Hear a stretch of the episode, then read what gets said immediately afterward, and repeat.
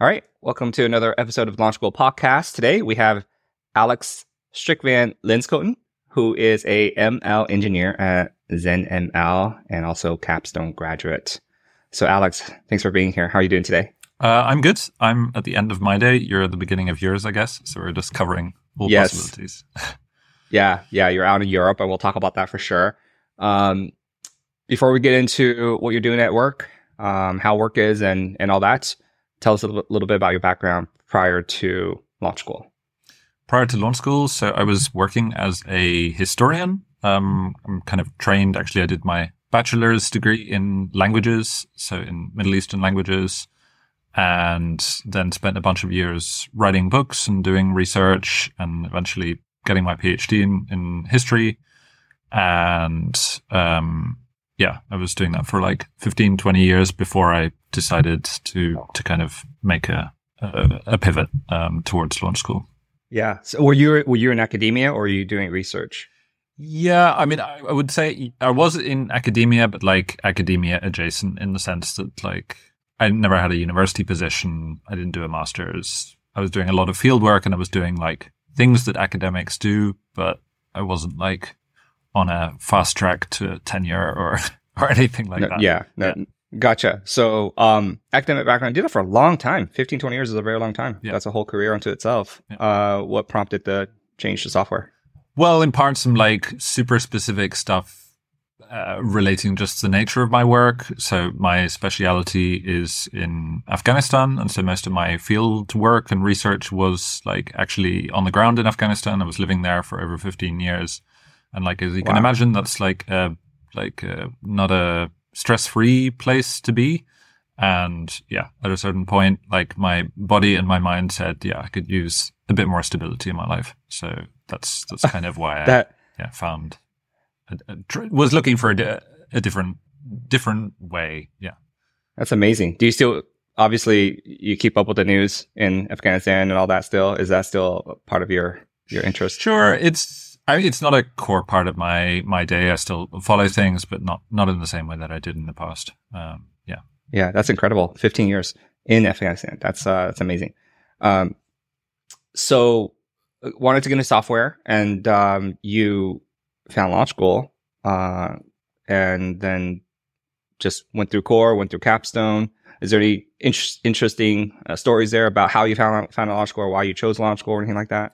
I mean, maybe the interesting thing is um, that when I found Launch School, I wasn't actually too into like the web development side of things, um, and mm. I kind of almost found machine learning before I found Launch School, and then I kind of said, "Oh well, you know, actually, if I want to do this well, I should probably get a, like a solid foundation in like the software engineering piece."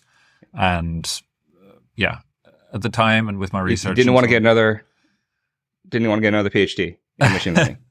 no, no. Um, although, funnily enough, I'm kind of gone back to studies and stuff now. We can we can get into that later, maybe. But um, yeah, yeah, yeah. Like I, I, I, I realized that this was like if I was going to go in this direction, that I wanted to like properly invest into it, and yeah, I felt like it would be like a ten to twenty year like chunk of my life. So should should put in the time. Um, and it took me like three, three and a half years to go through um, core plus cap- capstone, which is on the, I guess, yeah. the longer side of things.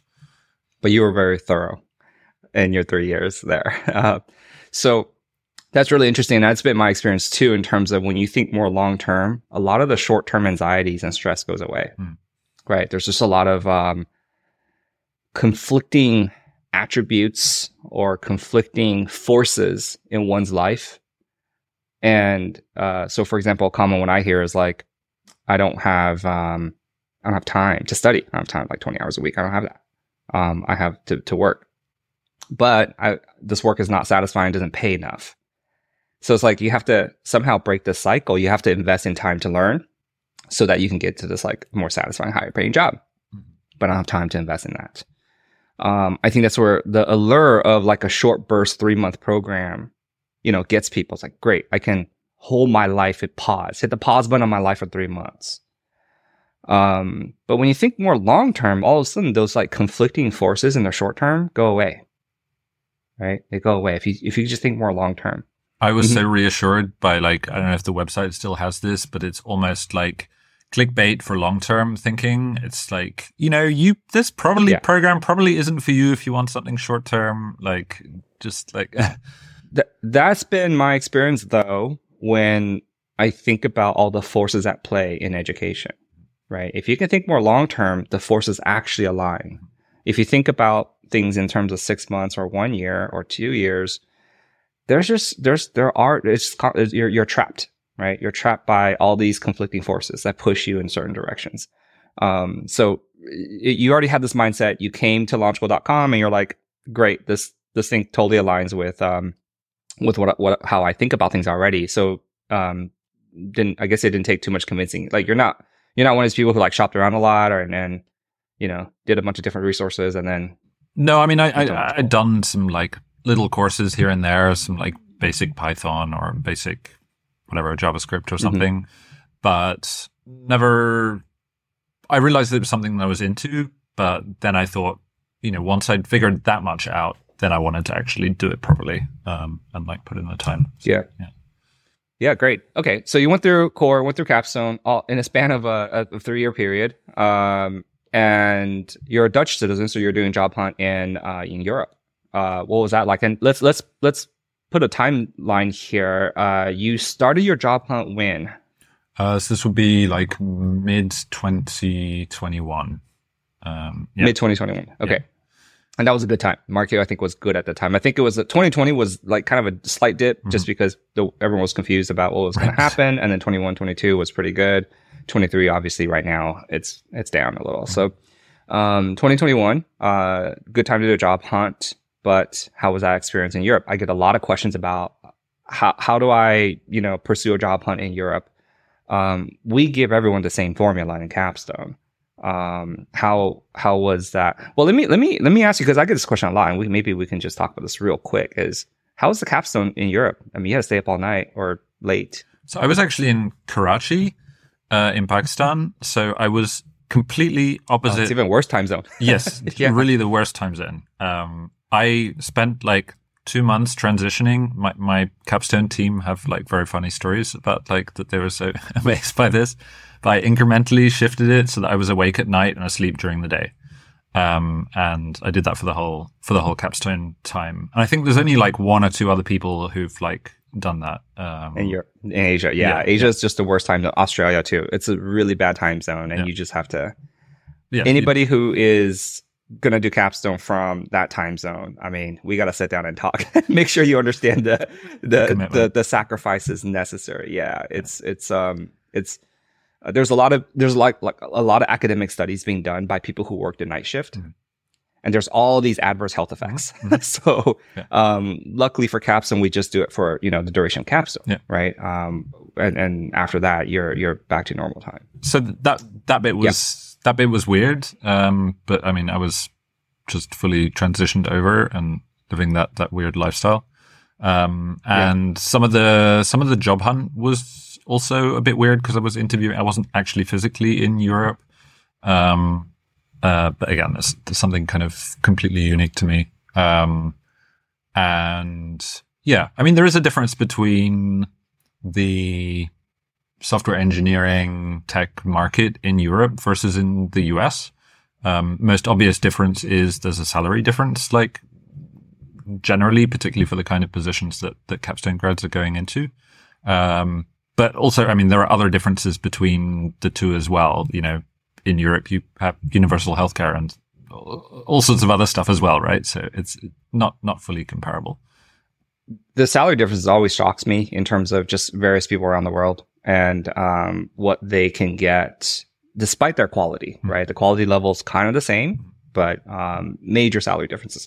Um, now, in Europe, um, I've noticed in certain countries, I won't name them, but in certain countries, there's uh, a pretty strict adherence to like degrees. Mhm. Like if you don't have a degree, they just don't know what to do with you. Mhm. I think in the United States, um, it's more open, Mhm. right? If you don't have a degree, people take a chance on you if everything else aligns really well, right? Great personal fit, cultural fit, technically competent. Uh, people are willing to take a chance on that. Uh, in certain places around the world, there, there's just, you know, you don't have a degree. They, they, they won't look at you. what was your experience going through that in Europe? And also, did the fact that you had a PhD, even if it's in history, really help people or help you uh, get through interviews? I think I never had any explicit like confirmation of this, but my I, my my hunch was that my having a PhD accidentally got me into a bunch of doors that probably I shouldn't have got into. So I had a ton of interest and like screening interviews and, and so on. And then when they realized it, like it wasn't a technical PhD, then I didn't have uh. follow up. so I had that, that was kind of weird in my case. The HR, the HR call, the HR sure, call is like, yeah. oh, you're not a PhD in uh, computer science. Right. Um, um, I guess some computer had, gotcha. had scraped this from my CV. Um, but, um, yeah, otherwise, I mean, I, I, I don't think it's, um, I don't think it did me a disservice. Um, and certainly right. I, yeah, the more, more I spend in this world, like the more I realized that being able to like communicate properly and structure your ideas and work with other people, all of these like things that launch school doesn't really necessarily get, get into, like all of that stuff is super valued by, uh, by companies. Absolutely this, this is why we do interviews in 109, mm-hmm. right? At first, the first, um, first assessment, we do interviews. And part of it is this, is to show that this is, you need to be able to communicate at this level. Mm-hmm. Um, and we don't have a curriculum on communication, right? But we can at least show you where the bar is.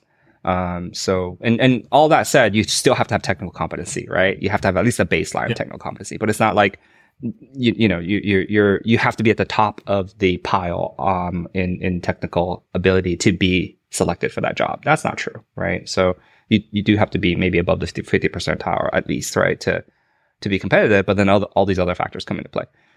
Sorry, the other thing there on that point is that, you know, there's, there's, I don't know what the, the split is within, within launch school of like people who are coming into launch school aged, I don't know, 18 or I don't know, you have all of these young kids now doing launch school, but like, yeah, on the, on the, most are like mid twenties, mid thirties. okay. Think, most, but on yeah. the, on the older side, side of the spectrum, like late thirties, early forties and, and so on, like actually companies super value like someone who's like mature, has experience, has worked in a yes. variety of different situations and all of that stuff is, yeah, gold. Yeah. Yeah. Prior work experience actually is really important because you show that you have the ability to come in with that professionalism. You know how to handle yourself. Super, super uh, uh, uh important attribute uh, in a work environment. And um, I've said this a lot. I always say like launch school's got you covered on the technical front, right? You can go in and feel good about your technical ability as long as if you went through core and capstone, right? Mm-hmm. Um, but it, it, it, requires more than that to land a great job.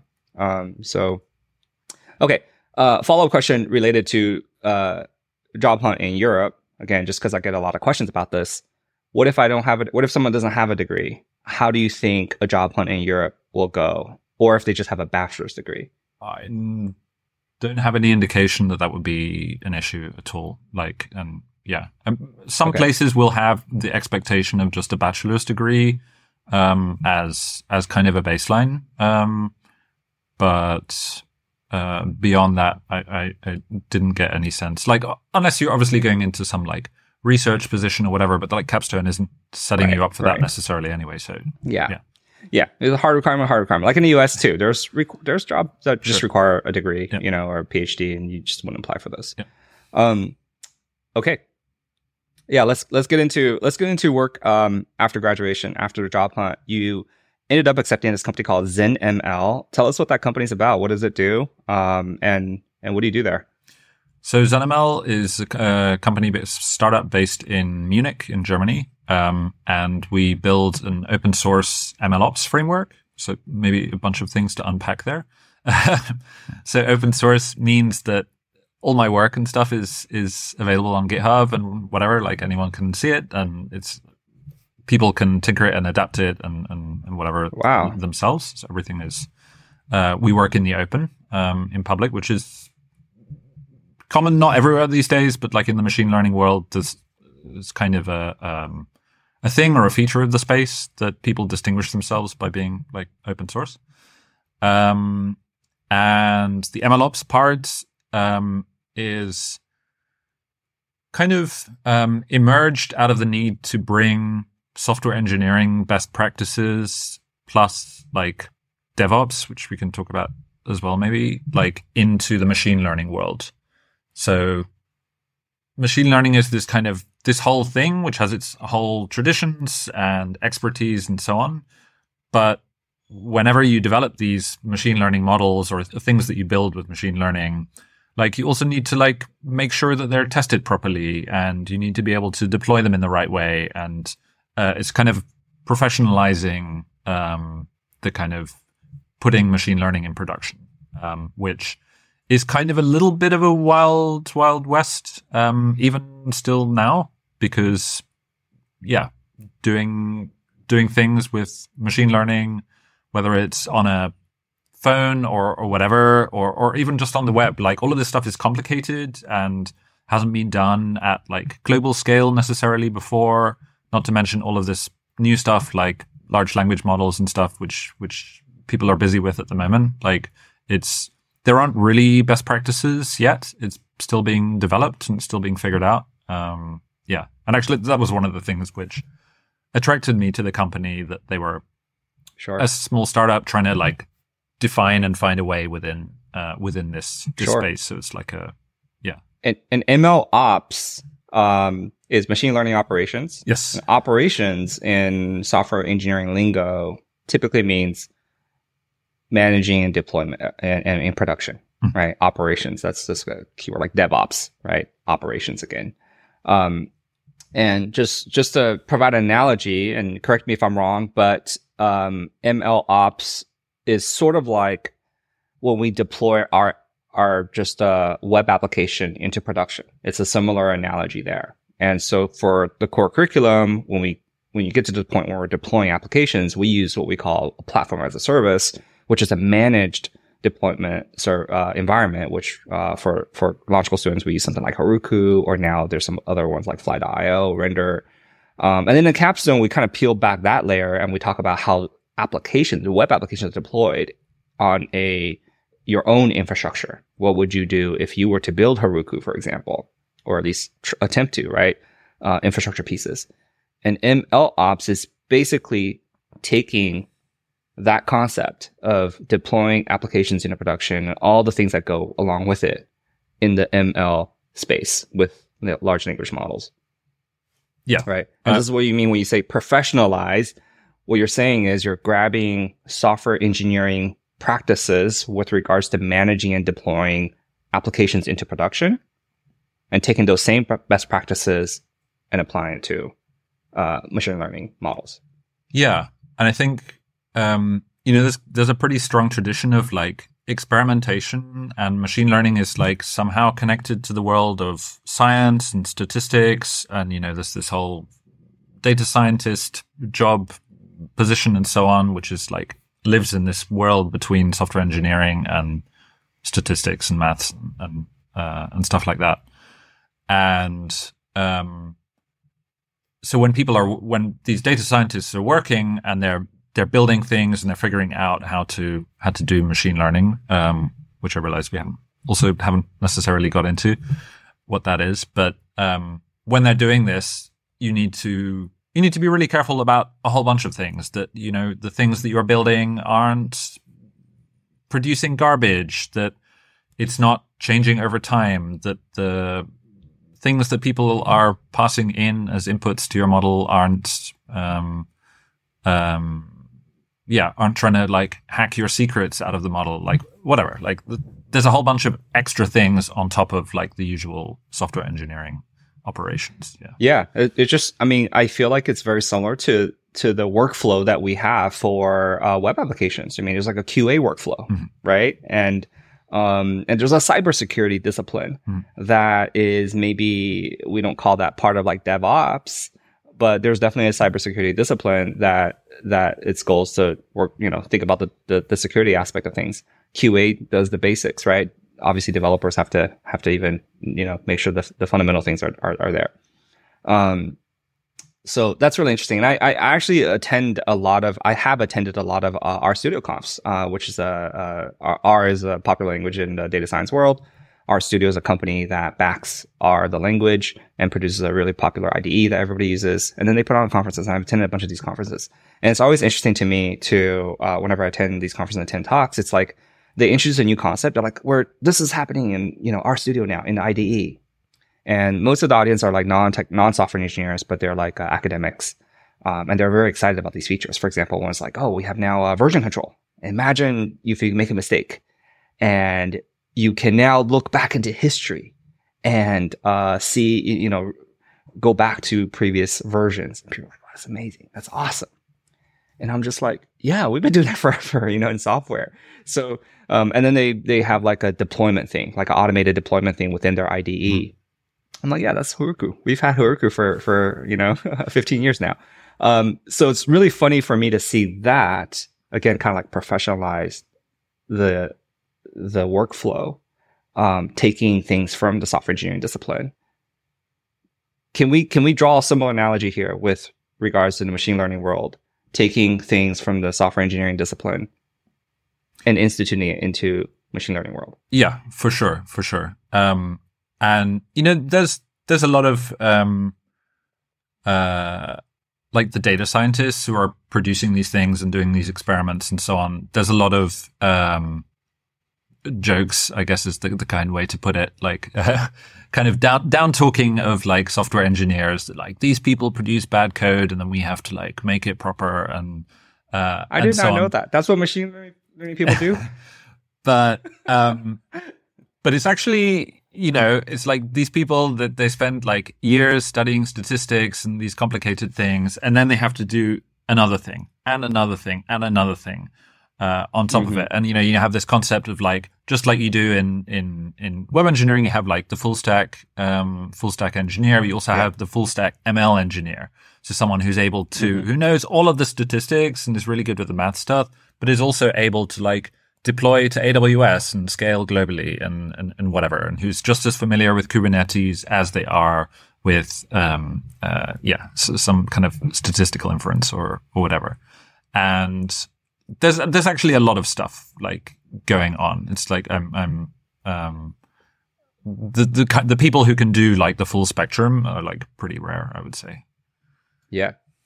Yeah, that's awesome. So that's why, you know, you having gone through core capstone, learning, um, you know, software engineering, learning programming, uh, getting introduction, introduced into software engineering discipline, and then going to ZenML, you're able to contribute, right? Um, talk about that, um, that work experience. What, what do you do at work? Um, it's first of all super interesting to hear that all your work is open source and mm-hmm. open for everyone else to judge. Uh, kind of, I don't know if that's, uh, everyone would be enthused with that idea, but, um, in, instead of having like your colleague do a code review. Now, everyone in the world can do a code review for you. Uh, uh, how, how's that experience? What, what, what, what, what do you work on? Um, and also I see you write a lot of blog posts, which is, um, always amazing and they're all very detailed. So, um, yeah, t- talk about your work there.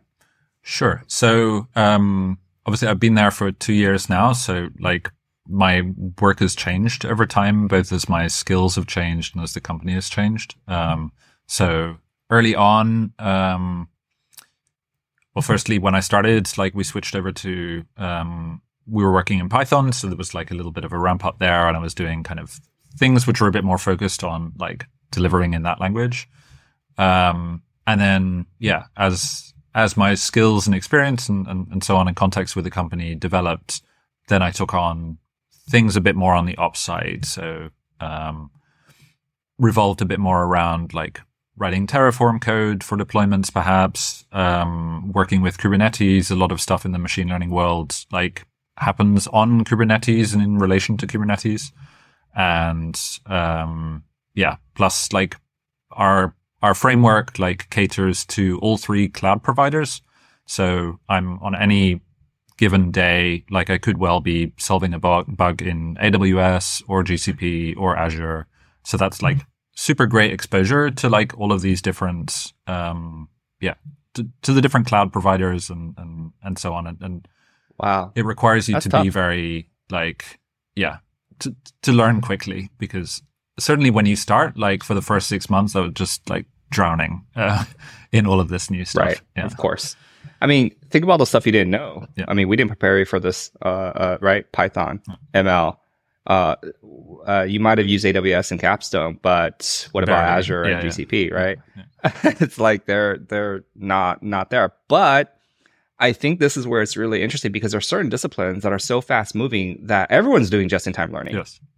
And I think it's important to, I, I feel, I feel like people who are very new to software engineering as a, as a, as a discipline, it, they don't, they don't, they can't figure out what's what, what difference between the two. Like where are all, everyone's just doing just in time learning together versus like these are the things you really have to know, right? You got to know like basic SQL statements, right? People will side eye you, side eye you if you don't know that. But if you don't know, you know, um, some machine learning thing, it's, it's like uh, we're all doing it right now. We're Mm. all figuring it out. Like you said, um, even at ZenML, which is like a leader in this space, they're trying to figure out what the best practices Mhm. are and all that, right? It's being formulated at this moment. Um, five years from now, you'll totally get side eyed. Yeah. Yeah, if you don't know some basic thing that we're trying to figure out now, right? So the discipline keeps moving, keeps improving, keeps formalizing. And um, what we consider just in time learning changes, right? But the fundamentals, the fundamental concepts are, are, are roughly the same. And um, having, you know, having to go learn all these new things, wow, that's, that's incredible. I kind of did want to ask, how did your colleagues, your manager receive that? Like, were they, did they, did they expect you to take, uh, this is always a tricky thing, right? When you hire somebody new and they seem really smart and good and a good person.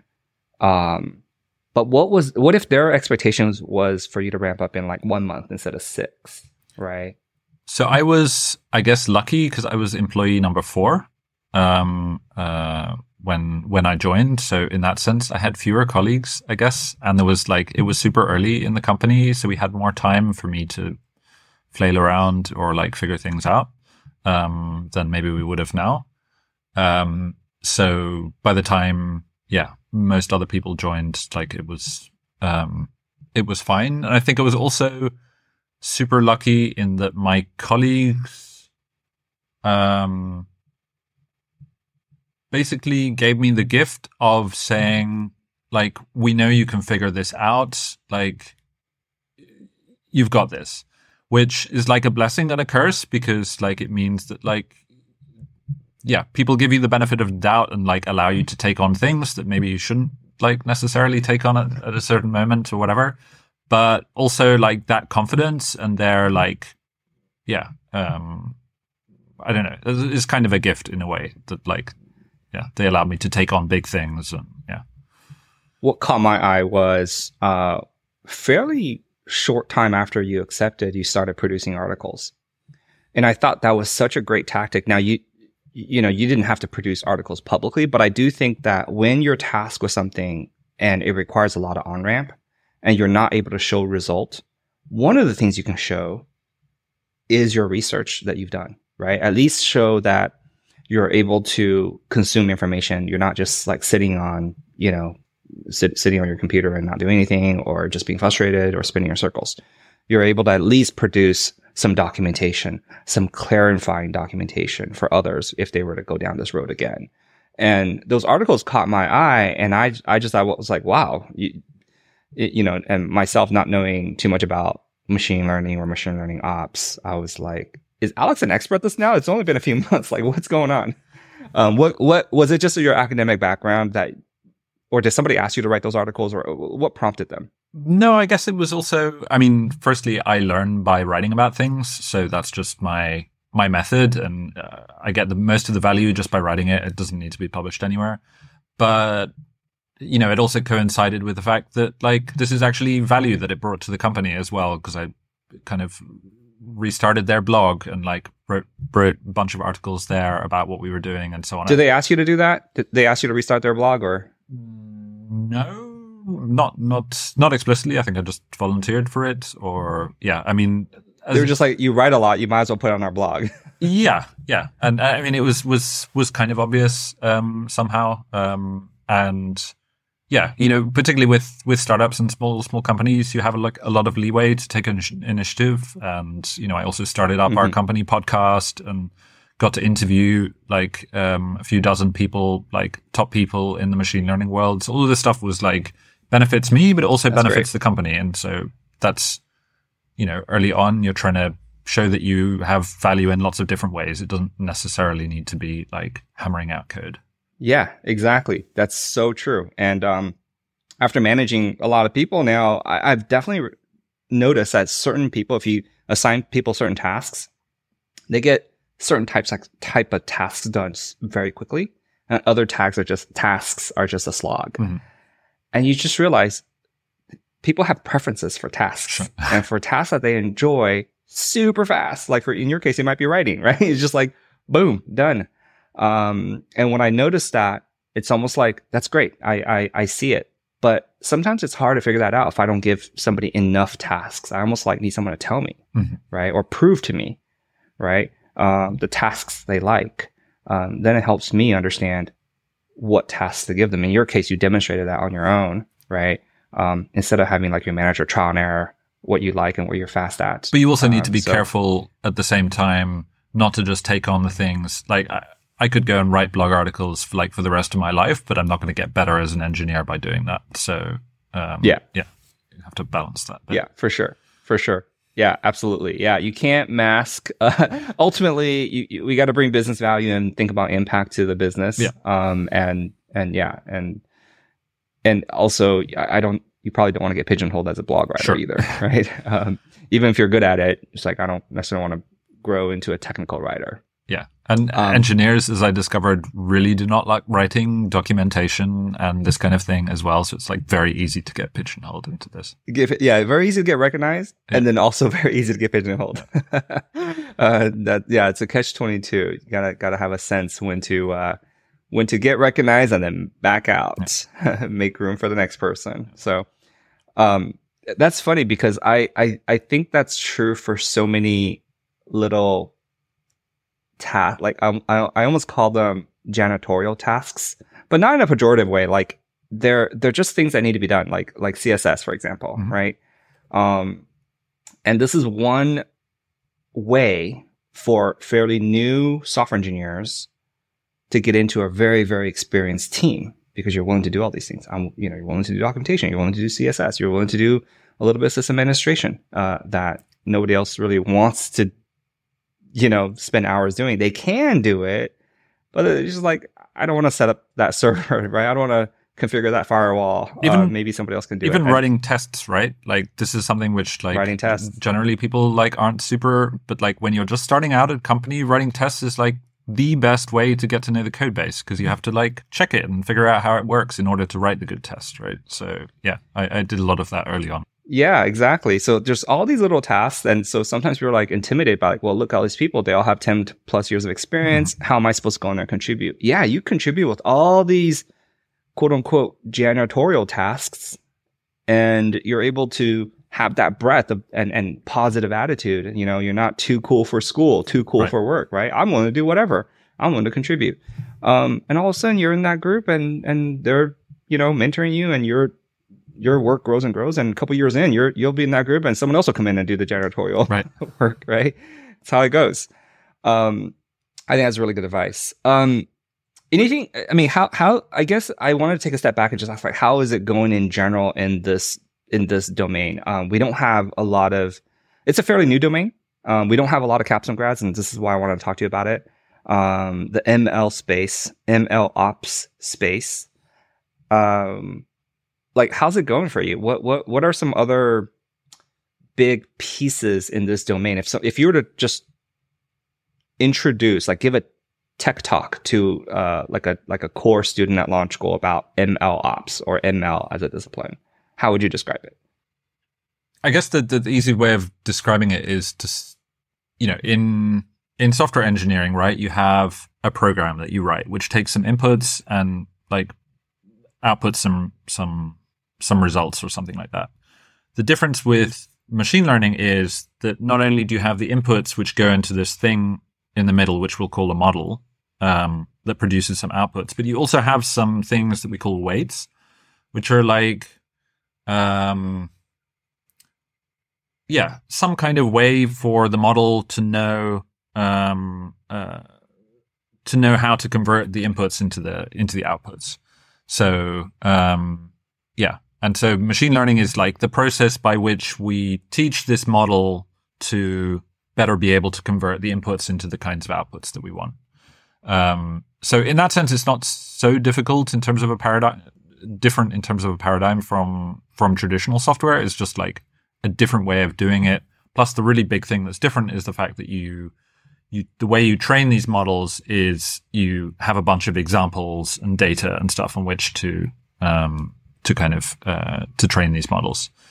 And yeah, there's some like specialized hardware requirements and and, and so on, but um, all of that is kind of um, details, I guess. And and the job here at least relevant for let's say a typical launch school grad isn't to like produce the models there's only a small handful of like foundational models right these these foundational models are are uh, very finite in number that are that a lot of people use and they're produced by like all the big tech companies right and and OpenAI and Facebook and and and all that now the the work is in operationalizing these models I mean, right for a specific use case yeah. I mean, there are people who are working on like the machine learning part, but that's like a different skill set, different education, different background almost. Like that's, yeah. If you want to become a data scientist, like there's another set of skills and stuff that you need to learn. You need to go and study to statistics right. and, and whatever.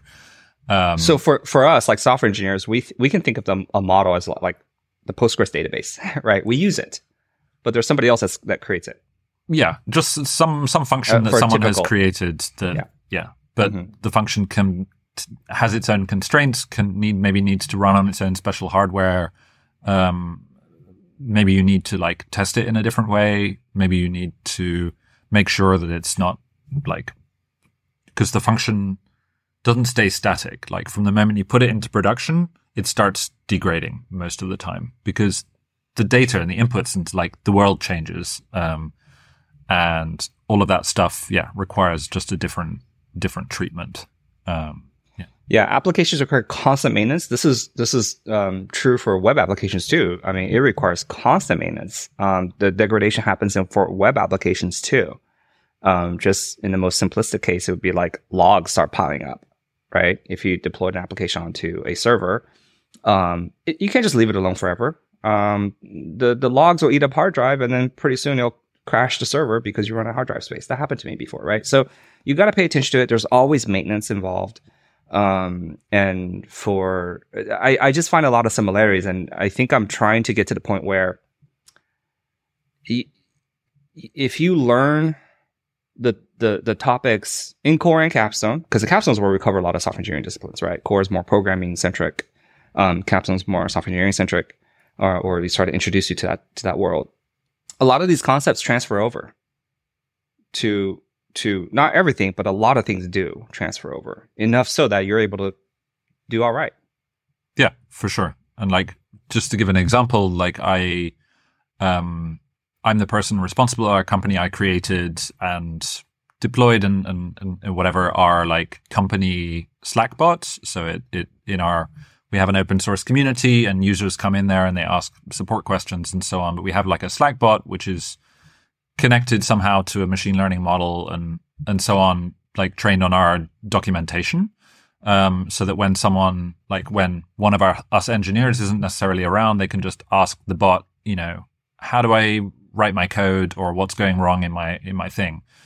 And like this thing has been up now for for four months or so on and like there's like just constant little failures it's degrading randomly it's yeah monitoring needs to be set up in the right way. The monitoring doesn't work the way you thinking thought it would working. There's just like a thousand things for something even relatively simple like that. Um so yeah it's hard. I know. That's it, it, the most hilarious thing is when, when I get emails from prospective launch school students like, Hey, I, will your program teach me to build, you know, this, this app? Right. And usually it's like some very, very exotic sounding app like Twitter plus Facebook. Right. And I'm like, how, how, how do you like launchschool.com? Do you, th- they're like, yeah, that's all right. You know, I'm, I'm, I'm thinking about something more advanced. I'm like, yeah, well, this little, little app here that you're, you've logged into at launchschool.com uh, took years and years to do. so um, it's it's it's these these things require. This is why there's uh, uh, a lot of software engineers working on even sometimes the simplest looking apps. Right behind the scenes, there's a lot of things going on. Um, peeling back the layers. Um, I feel like we can talk about machine learning um, as a concept, as a discipline for like another hour or two, and we might want to do that uh, as a tech talk or another interview. But um, we're almost at the end of the hour here, and I just wanted to respect your time. And a uh, couple last couple questions here for you for this podcast. Um, can you give us an idea of what your day to day is? So Alex wakes up at what time, does what, um, you know, something in the morning, have some lunch, something in the afternoon. What does your day to day look like as a ML engineer? Sure. So at work, we start at 9 a.m. We have a, like a 15 minute stand up where everyone talks about what they did um, basically yesterday and what they're planning on doing today and things which are are blocking them. Um, we're a team of 13, so we still have the whole company um, uh, at the stand up each day. Nice. Everyone's in Europe though? Uh, we are from like Morocco to India. So, but like half the, half the Oh, team wow. are, in, are in Germany. Yeah. So we're all Interesting. So that's but it's 9 a.m. local time for you. Yes. Yes. Okay. And then basically, um, most of the time, um, it's you just have the day to work on whatever you're you're working on. Um, unless it's like once every two weeks, we have a planning meeting. So I head up the open source team. Um, so I help run that, run that, and figure out how we're going to allocate stuff for the product and the vision for the product and so on. Um, but that Nice. that doesn't happen. So you're heading heading up heading up operations here a little bit. well for this this this, this little team. I help help help run things. you're being Um, modest, but it's good. It's awesome. and yeah, what you do during the day depends a little. Um, obviously, um, uh, you know, there's there's some reviews of pull requests and, and code that other people have written on the team. That's that's a part of it. Um, but Mhm. usually, um, yeah, because the code base isn't so crazily huge, like I, you're, you know, I'm familiar with with most of the things that are going on in in the code base. Um, so the reviewing doesn't take up a crazy amount of time. And then the rest of the time you're implementing things. And that really can range from fixing bugs to debugging something that's happening on someone else's system. Or, um, at the moment, I'm writing a lot of Terraform code. Um, uh, yeah, spinning up infrastructure for other engineers to work on. Um, next week i'm going to be working on like basically overhauling our um, github um, continuous integration system which yeah we kind of reached the maximum of what what it can do so we need to just like overhaul that and figure out a better way to to do integration testing so yeah it, it really depends it's like a small startup so This is why when we're in core, we don't realize all this machinery behind the scenes that takes that it takes to have an app in production. An app running on a laptop is just the beginning. it's just the beginning of that story, right? Yeah. So coding up the features is just the beginning of the story. The the discipline of software engineering is about what happens when you move this application into production. And there's a million different things that can fail and requires constant I almost call it like gardening. Mhm. You have to have a gardening mindset of like walking around to all these systems and just checking it out and, and pruning the things. And even if things aren't falling apart, you still got to like do things ahead of time and then set up monitoring and all that stuff afterwards. Right. So, um, it, it's, it's, it's a, it's a lifestyle. It's a- it really is. Um, how many hours do you code in a day?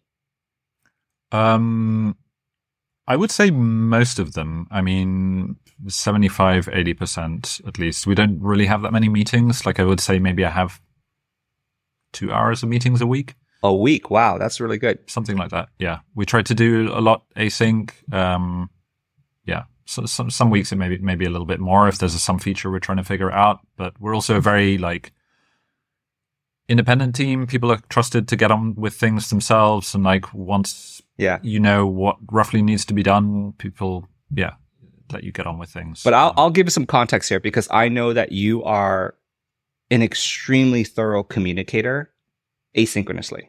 Because I remember in Capstone, we had we had people write reports, and I remember always um, when it was your turn, I was always like, all right, got to get my coffee ready. Gotta, you know, gotta I don't know if that's a good get my shoulders. a good report that you're giving back. I just no, I just remember I'm like, I got to get ready for this. It's not, and the other people sometimes they don't write enough. Right? I'm like, oh, that's only like three sentences. I need more details. For for you, it's like at minimum two three pages. Right? I gotta expect that. So I think my point is this: async communication. I think everybody thinks of this like, oh, great, you know, two hours of meetings a week. Yeah, but right, but you have to be a great asynchronous communicator. Mhm. You have to be able to write a lot of words and articulate clearly, clarify without. I think sometimes um this is like famous in forums, right? Like I'm on Reddit a lot. I mean, every conversation on Reddit, if you don't, if you're not careful, devolves into an argument. Just because uh, every sentence can be read in a, in a, in kind of a mean spirited way, right? And the worst is when I'm like replying on my phone. That's the worst because I'm just like fast. And then you can just tell that derailed it because people have read that short response as being uh, condescending or something like that. that was a super like important lesson that I took away from the capstone experience working with the team, and we we all got on well, right? But like we really learned that like you really have to over communicate with everyone about what you're doing and why you're Mhm. doing it and so on. Like even when you think it's stupid, like that stuff is never wasted. Exactly. And you have to be thorough. You have to be generous, even in writing. Um, and, and, uh, like, like in Capstone, we always say this, right? It's, it's common for us to see. We make you, remember, we make you write like these, uh, daily reports Mm-hmm. after you meet, right? Cause we want to see them too, like just to see what your team decided. Yeah. And also for yourself to have a history of, of your decisions and Mhm. journey. And, uh, a, a very common phenomenon is one person will write the summary after a meeting, after that day, right? Daily summary. And then other team members will chime in and be like, Hey, we, that's not what we decided at all. Or, or like that. I, I have a misunderstanding here. Mhm. And even though it's a summary, right? And it's just, and it's that day. It's not even like Yeah. a week later. so staying aligned is so, it's so, it's so hard because we are all, we all have ideas in our minds. And it's just like, how do we get both of our ideas across? And it's like, not just one way. It's not like, I want to get my ideas into your head. Yep. Well, you, I also have to receive the ideas in your head and then like synchronize them or somehow, right? Synthesize them somehow. So super hard. Um, That's like the hard, very, very the hard work of like software engineering and teams, like right there, Mhm. like making sure everyone's on the Yeah. same page and like, oh, you were just read this like small ticket. It's obvious to me what you were meant to do, but like you did something completely different. Exactly. And and there's ways of tackling it. A lot of times it's like the default is like let's have Zoom meetings, Mhm. right? That's that's the default way of tackling it. There's other ways of tackling it too, but it, it all requires over communication. Mhm. So two hours of meetings a week does not mean I just talk to my colleagues twice a week. Mhm. Um, it just means that we have to be excellent at asynchronous communication, Yeah. right? So, um, all right. Last question for you. What do you appreciate most about working in machine learning world and specifically ZenML? So, I mean, the machine learning world, I guess, like one of the reasons why we're sort of having this conversation is that like it's blowing up at the moment, or I mean, it has been for a while, but like, um, in a way that like touches many other bits of software engineering that it hadn't before. I think crypto grabbed a lot of attention and, and sucked it away a little bit, but now now we're back. Yeah. Yeah. and um so it's like it's a super interesting space right where um like a lot of things which to a greater or lesser degree will like change the world around us like are being built and formulated and put into place at the moment. And so it's it's super interesting to be like on that like front seat to like history in a way of like technology and how technology is like being implemented. That that's yeah that that's amazing to be witness to. And um, ZenML as like working open source in this space and um, uh, as well as like a company that's trying to like define a little bit like how these things work and best practices and so on. You get to be part of that journey. Um, and yeah, otherwise, like I think what I was saying earlier about like having a team that like just trusts in you and like allows you to like take on big things and figure things out and like they'll be there to support you if you need like that's that's super it's a super nice feeling even though I, particularly at the beginning i didn't really feel like i deserved it like i was not a very good engineer back then like certainly not compared to now um so yeah that's that's it's nice to be in an environment with like colleagues who have your back and like who you get on with. So yeah. Yeah, so important. Glad that you are there and and and leading leading the charge and um and what you said about having a front seat to history. I think that's that's why I love software engineering as a, as a, as a discipline. I know the salaries are good, but I almost think salaries are good as a consequence of that. For me, it's been um, nonstop that right. So I I remember when I was in college was the first um, dot com boom and then bubble, but it was exciting. It was exciting. Internet, you know, applications on the internet, super super exciting. Um, and then uh, software going into all enterprises, right? Enterprise software, all the businesses, you can just see banks, you know, mm-hmm. hospitals, government, um, digitizing, right? That was a huge leverage. And then startups, right? And then you say, wow, you don't have to have these like large software machinery to make a huge impact.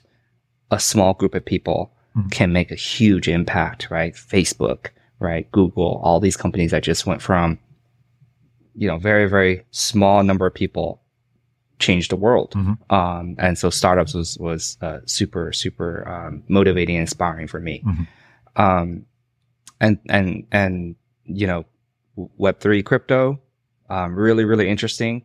I have a lot of opinions about that. Um, and, uh, I'm, I'm, I'm still very interested in it, but we'll, we'll save that for another conversation. And then obviously now like AI, ML, right? We're, we're, as software engineers, we're constantly able to have that front seat. Mm you know, we're constantly able to do it. And it's super exciting to be a software engineer, to be a competent software engineer, right? And to enjoy that fun, to ride in that, in, in, in the front seat of these things, of these waves. Um, and, uh, it's exciting. It doesn't have to be always, uh, fearful. You know, uh, we're in a downturn right now, but there's so many exciting things happening, right? You can focus on the fear or focus on the exciting. I mean, I, don't, I mean, I sometimes I, it's a little bit, a bit terrifying to see like how these things actually get made. Like on the on on the other side of the screen. But yeah, it's it's pretty amazing. Yeah, it is terrifying. Um, and um, I remember when I first deployed my, I had a startup way back in the day, and I deployed start. We have real users, and I was, and I just realized I can see the entire database. I can see everything. Uh, you know, is that good or bad? Um, and, and it made me think twice about like submitting information to websites. There's like some developer out there, some system administrator can uh, access the database. So uh, your your Snapchat or whatever is uh, not as secure as you think. Yeah, but even um, even beyond that, like I think it's it's like a lot of this stuff is way more brittle and like whatever. Just like you mm-hmm. miss one comma and like everything falls apart. Like you hear about all of these like things that sites that go down or whatever. It's like it's often something really really tiny, um, and it just shows like how how far we have as well, like still to go as like a discipline as, as an industry. Like obviously, absolutely, things are better than this, they were twenty years I'm, ago. But yeah.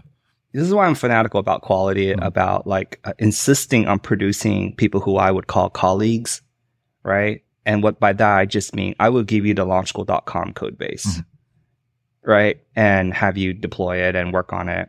You got to know what you're doing because you could bring the site down, right? right? And could, and that will impact negatively impact a lot of people. Mm-hmm. Um, so I just want some minimum baseline level of competency, mm-hmm. right? Um, and if again you want to work remote, you don't want to have a lot of meetings, and you got to be a good writer and you got to be a great communicator. Mm-hmm. And you got to be clear and precise this is all the things we we emphasize mm-hmm. uh, on assessments, right? And and try to try to um, let people know that's that's how you get to like this level, yeah. and and it's it's not impossible. You can do it, mm-hmm. right? So, any any last words uh, words of uh, advice or wisdom for people, let's say in a core curriculum, who have an interest in this domain, this space? Um, how can like besides like like, like go through launch school, let's say, right? Uh, but besides that, after that, um, I, I think a lot of people just want to hear like, how can they contribute given their skill set? Can they contribute given their skill set?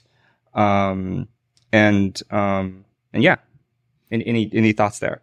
Yeah. I mean, I say like the fundamentals really do count. Like it's not just something that is up there on the launch school website or whatever. Like this stuff actually does does matter and will take you far and is actually like needed. Like the data science part of machine learning that we were talking about, like that's that's maybe a separate thing. Um, but like as every company tries to get a little piece of like large language models and like bring it in or like have their own chatbot or or whatever. Like there's all sorts of ways to be involved in machine learning without necessarily um, needing to do a course in statistics. Um, and like particularly at the moment, um, I would say a lot of low hanging fruit, right? Just just to make sure the models don't fall apart, make sure uh, the the Slack bot doesn't doesn't uh, fall apart. So many so many areas. Mm-hmm. Um, yeah, that's why I don't. I'm not afraid for our discipline in terms of jobs.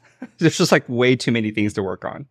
Um, so yeah, thanks for stopping by the podcast, Alex. I think uh, you know you're doing great. Obviously, um, I look forward to just continuing to see you do well. Yeah, thanks for having me on.